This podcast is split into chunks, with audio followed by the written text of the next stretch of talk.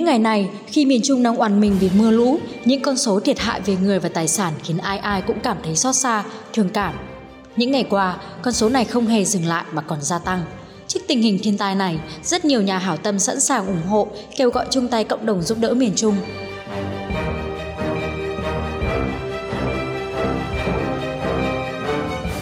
Khi thông tin về vụ sạt lở đất ở khu vực thủy điện Rào Trang Ba còn khiến nhiều người chưa hết bàng hoàng, thì vụ sạt lở đất ở vùng Quảng Trị, xã Hướng Phùng, huyện Hướng Hóa đã làm cho 22 cán bộ, chiến sĩ thuộc binh đoàn kinh tế quốc phòng 337 thuộc quân khu 4 bị vùi lấp. Giữa những thông tin đau lòng đó, cũng có những thông tin khiến chúng ta cảm thấy ấm lòng hơn của những nghĩa cử cao đẹp của cán bộ, cơ quan, đơn vị, các văn nghệ sĩ, của những người dân đang chung tay quyên góp ủng hộ miền Trung. Một trong những nhân vật truyền cảm hứng trong những ngày qua chính là ca sĩ Thủy Tiên, người đã sợ nghe điện thoại của chồng vì sao bị mắng khi một mình ra giữa miền Trung giúp đỡ bà con. Sáng ngày 17 tháng 10, ca sĩ Thủy Tiên thông báo đã kêu gọi mọi người quyên góp được hơn 40 tỷ đồng cứu trợ miền Trung và con số này vẫn đang tiếp tục tăng lên.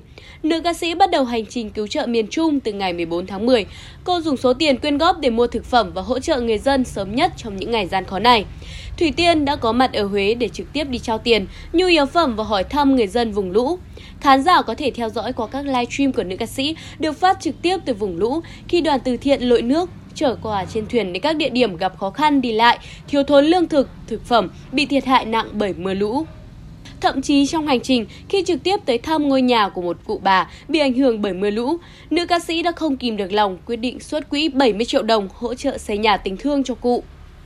Câu chuyện Thủy Tiên trực tiếp đi vào vùng bão lũ để giúp bà con gặp khó khăn đã trở thành câu chuyện nhân văn, truyền cảm hứng cho nhiều người. Tuy nhiên, bên cạnh những lời khen ngợi, động viên, hỗ trợ tinh thần cho cô thì nhiều cư dân mạng cũng có những bình luận khiếm nhã và soi mói vô lý.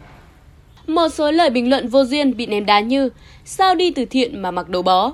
Đi từ thiện mà còn live stream, Ra sân bay vào miền Trung mà lại khoác áo hoàng hiệu là sao vậy? Hết đồ để mặc hay sao vậy trời? Một số ý kiến cho rằng cô PR bản thân hoặc xét nét cách cô trao quà. Trước những bình luận tiêu cực đó, FC Thủy Tiên đã có hàng loạt động thái để bảo vệ nữ thần tượng và bảo vệ nghĩa cử cao đẹp của cô. Các fan của nữ ca sĩ cảm thấy tự hào khi thần tượng của mình đã làm được những điều ý nghĩa cho bà con miền Trung đang chịu những tổn thất nặng nề về lũ lụt.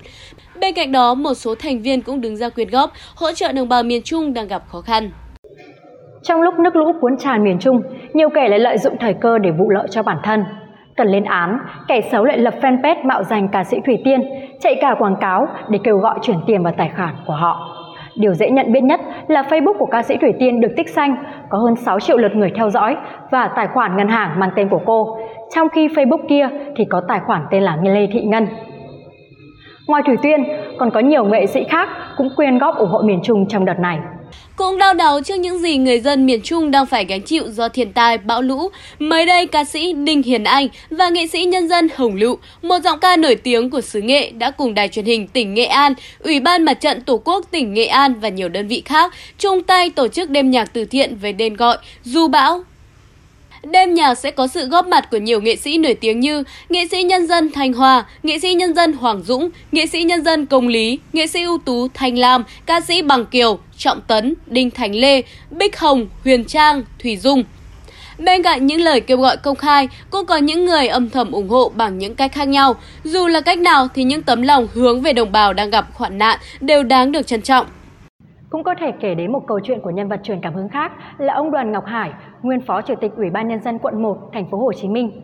Trước thiệt hại của người dân miền Trung do lũ lụt lịch sử, ông Đoàn Ngọc Hải đã phá lệ nhận đóng góp của mạnh thường quân để cứu giúp đỡ cho đồng bào miền Trung. Trước đó, ông Hải khẳng định ông không nhận tiền đóng góp của ai để làm công tác thiện nguyện.